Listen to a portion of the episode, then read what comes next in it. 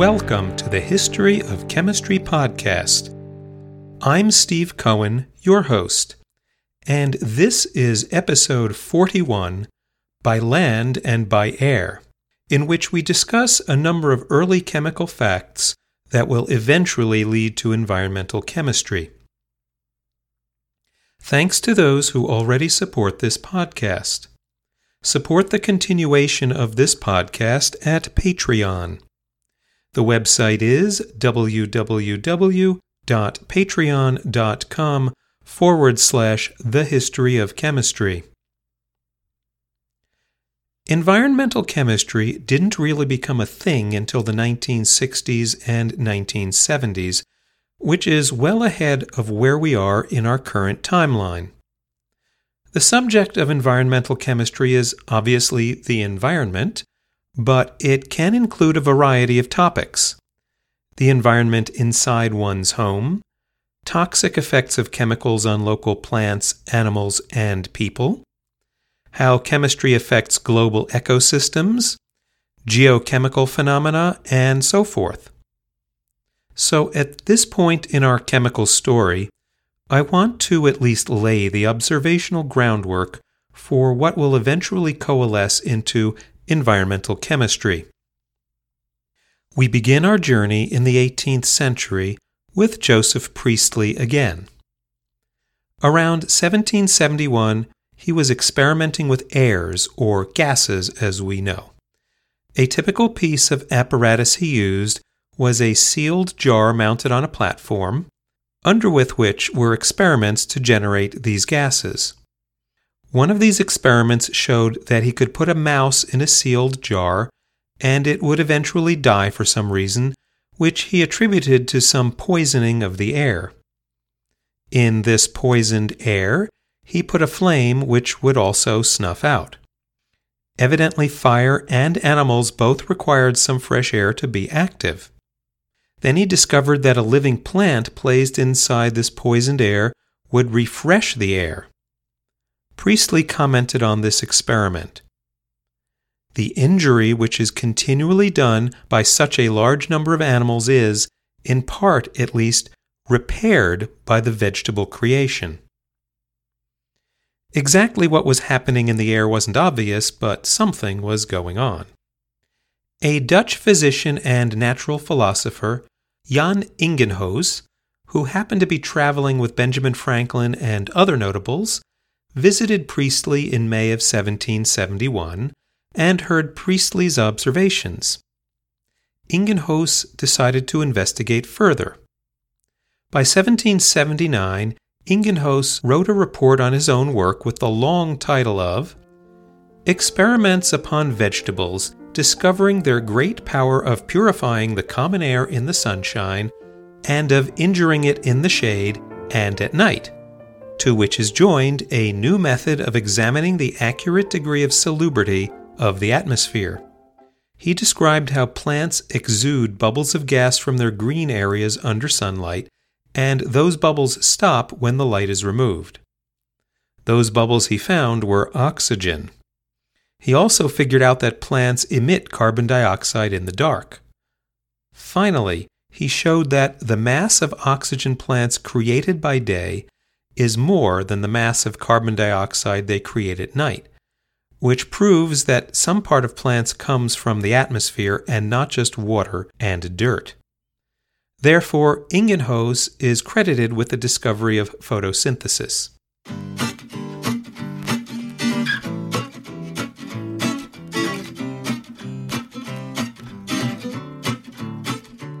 The Swiss chemist Theodore de Saussure one of Lavoisier's converts to the new chemistry, researched plants as well. Among many observations, he found in 1804 that plants take in carbon from the atmosphere, though not through their roots and dirt. The French botanist Adolphe Théodore Brongniart was an early 19th century expert on fossil plants and concluded that coal, which is mostly carbon, has a biological origin, for plant fossils are commonly found in coal. Therefore, carbon which is taken up from the air by plants can eventually get fixed into the earth. Jean Baptiste Boussingault, a French chemist and occasional mountain climber contemporaneous with Brongniart, found another piece of the puzzle related to carbon. He determined that, even though plants emit carbon dioxide by day, volcanoes also spew out carbon dioxide among their gases, so that some atmospheric carbon dioxide originates from underground. Jacques Joseph Ébelmen, also contemporaneous with Boussingault and Brongniart, a chemist with training in mining engineering, more or less closed the carbon loop by finding two things. First, he proposed that carbon dioxide in carbonate bearing minerals and dirt undergoes chemical weathering, that is, a chemical reaction to remove carbon dioxide. In particular, one reaction is calcium metasilicate, CaSiO3, plus carbon dioxide makes calcium carbonate and silicon dioxide. His second proposal in the late 1840s was that there was carbon rotation moving carbon from volcanic gases spewed from underground to the air and dissolved in the ocean. Then the carbon dioxide gets incorporated into living creatures, falls to the seabed, and gets trapped there, eventually forming fossils and carbonate rocks. An Austrian geologist of the later 19th century, Eduard Suess, invented the idea of the biosphere in 1875, the zone on Earth where life exists, to contrast with the lithosphere, the totality of all rocks. This idea of an actual zone where living creatures have a large influence was expanded by Soviet geologist Vladimir Vernadsky, who met Suess in 1911. Vernadsky, though, couched his ideas in some fantastical thinking. That is, he ordered the various spheres of influence as first the geosphere, where non living matter exists, the biosphere, where living creatures exist, and then the noosphere, the sphere of thinking or reason, from Greek noos, mind or reason, which develops out of the biosphere. For us in the chemical sphere, apparently Vernadsky's claim to fame was that he coined the term carbon cycle in the 1920s to describe how carbon rotates through the atmosphere, underground, and through living creatures, creating a closed loop.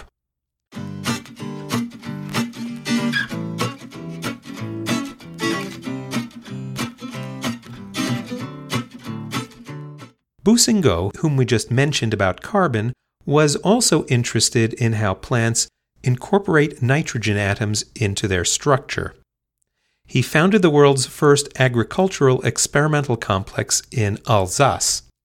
By 1836, he performed experiments on pea plants that showed plants need nitrogen, phosphate, and potassium to grow and thrive. He also determined that plants did not absorb nitrogen atoms from the air or precipitation, but from the earth via nitrogen fixation. In the early 1840s, Englishmen John Bennet Lawes and Joseph Henry Gilbert actually tested the idea of fertilizing the soil with nitrogen on a large scale.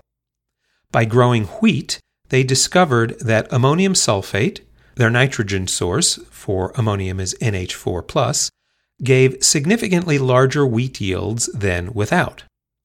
Then, in 1856, Frenchman Jules Reiset realized that decaying animals and plants released nitrogen atoms from their decomposing bodies back into the atmosphere as N2.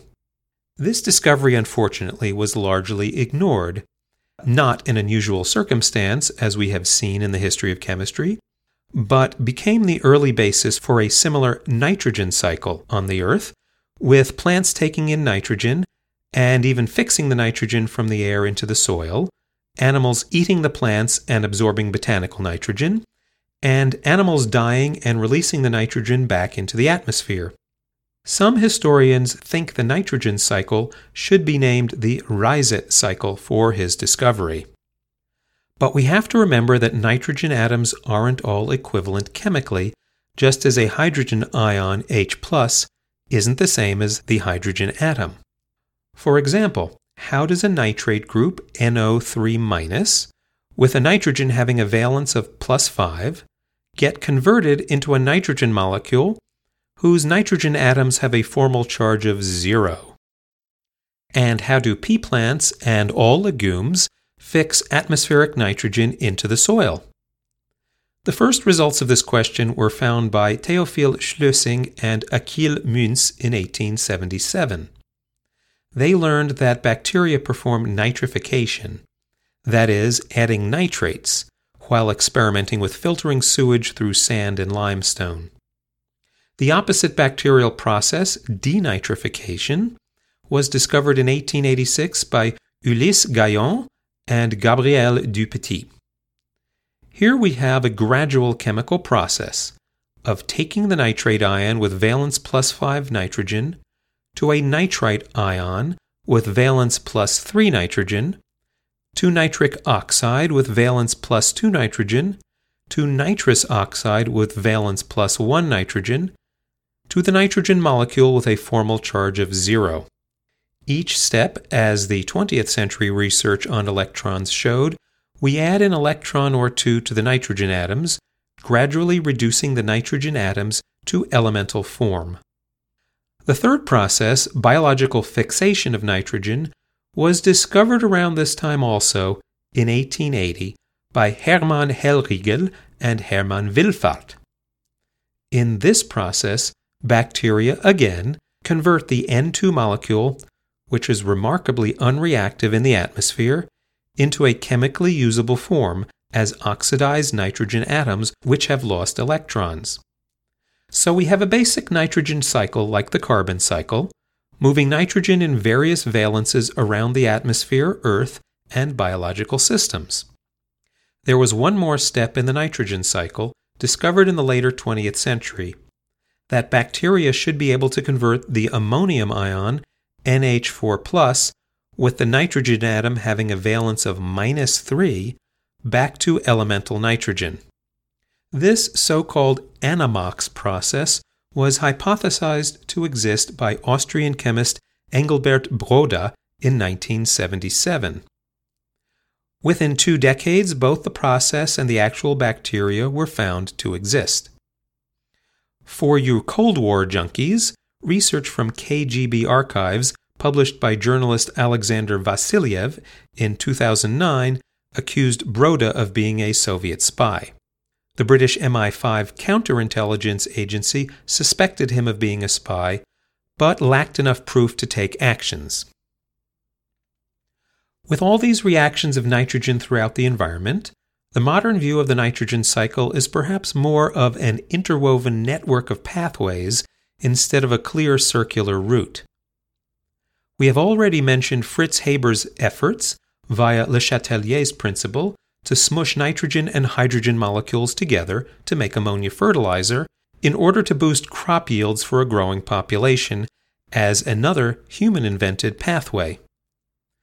What we have really talked about so far with regards to nitrogen, however, was considered mostly the province of agricultural chemistry.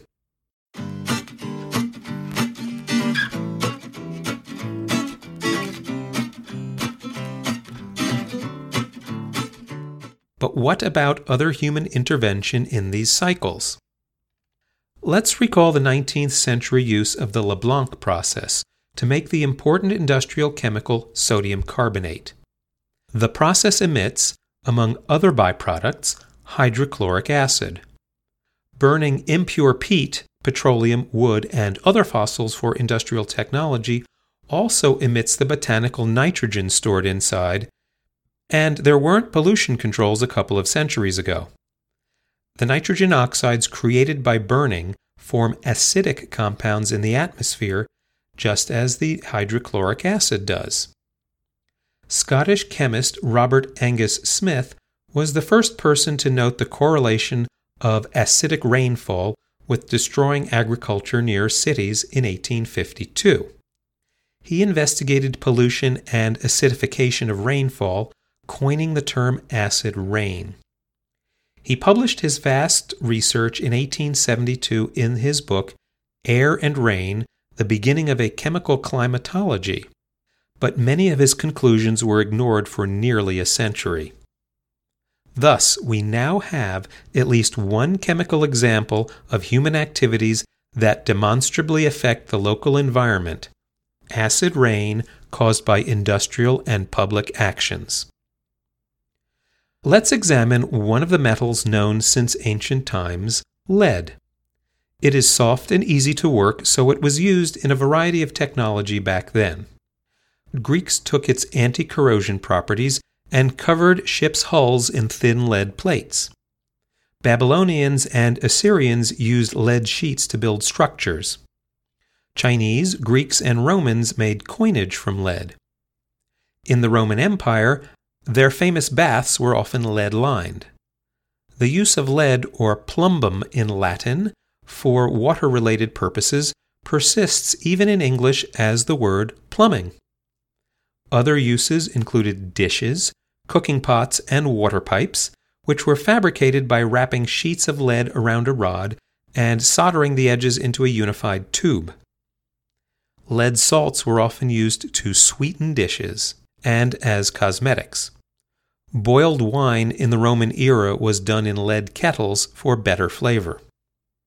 An ancient method for winning lead from its ore, typically galena or lead sulfide, was to roast the ore in ambient air. The reaction converted the sulfide into an oxide and sulfate.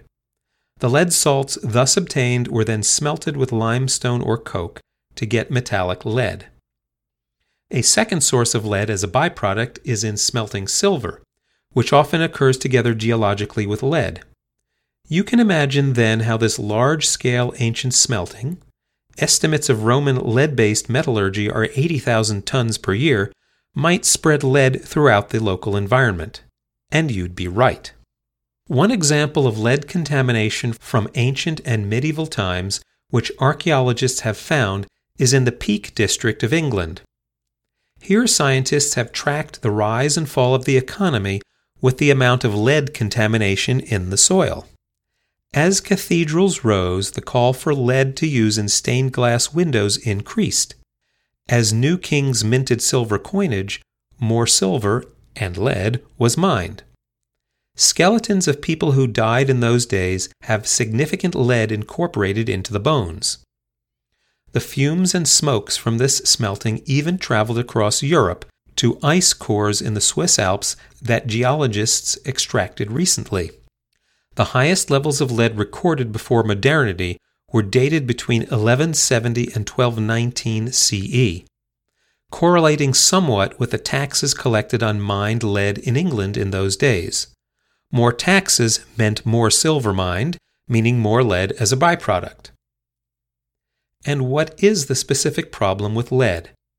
It's been known since ancient days. The Romans called lead poisoning Saturnine gout because its effects mimicked the Roman god Saturn's supposed behavior depression and irritability. In 14 BCE, the architect Vitruvius noted that indoor plumbing should not be made of lead because of its effects. Ancient Greek physicians noted lead's effects, including digestive difficulties. Even by the Enlightenment, lead was a concern. Benjamin Franklin implicated lead in rotgut rum and printing establishments, for they use type made from lead alloys. Environmental problems based on human activities do not date from only the Industrial Revolution. They stretch back to ancient times. Thus, we have the beginnings of a variety of areas, ranging from medicine to climate to public works, that will eventually coalesce into what we will call environmental chemistry.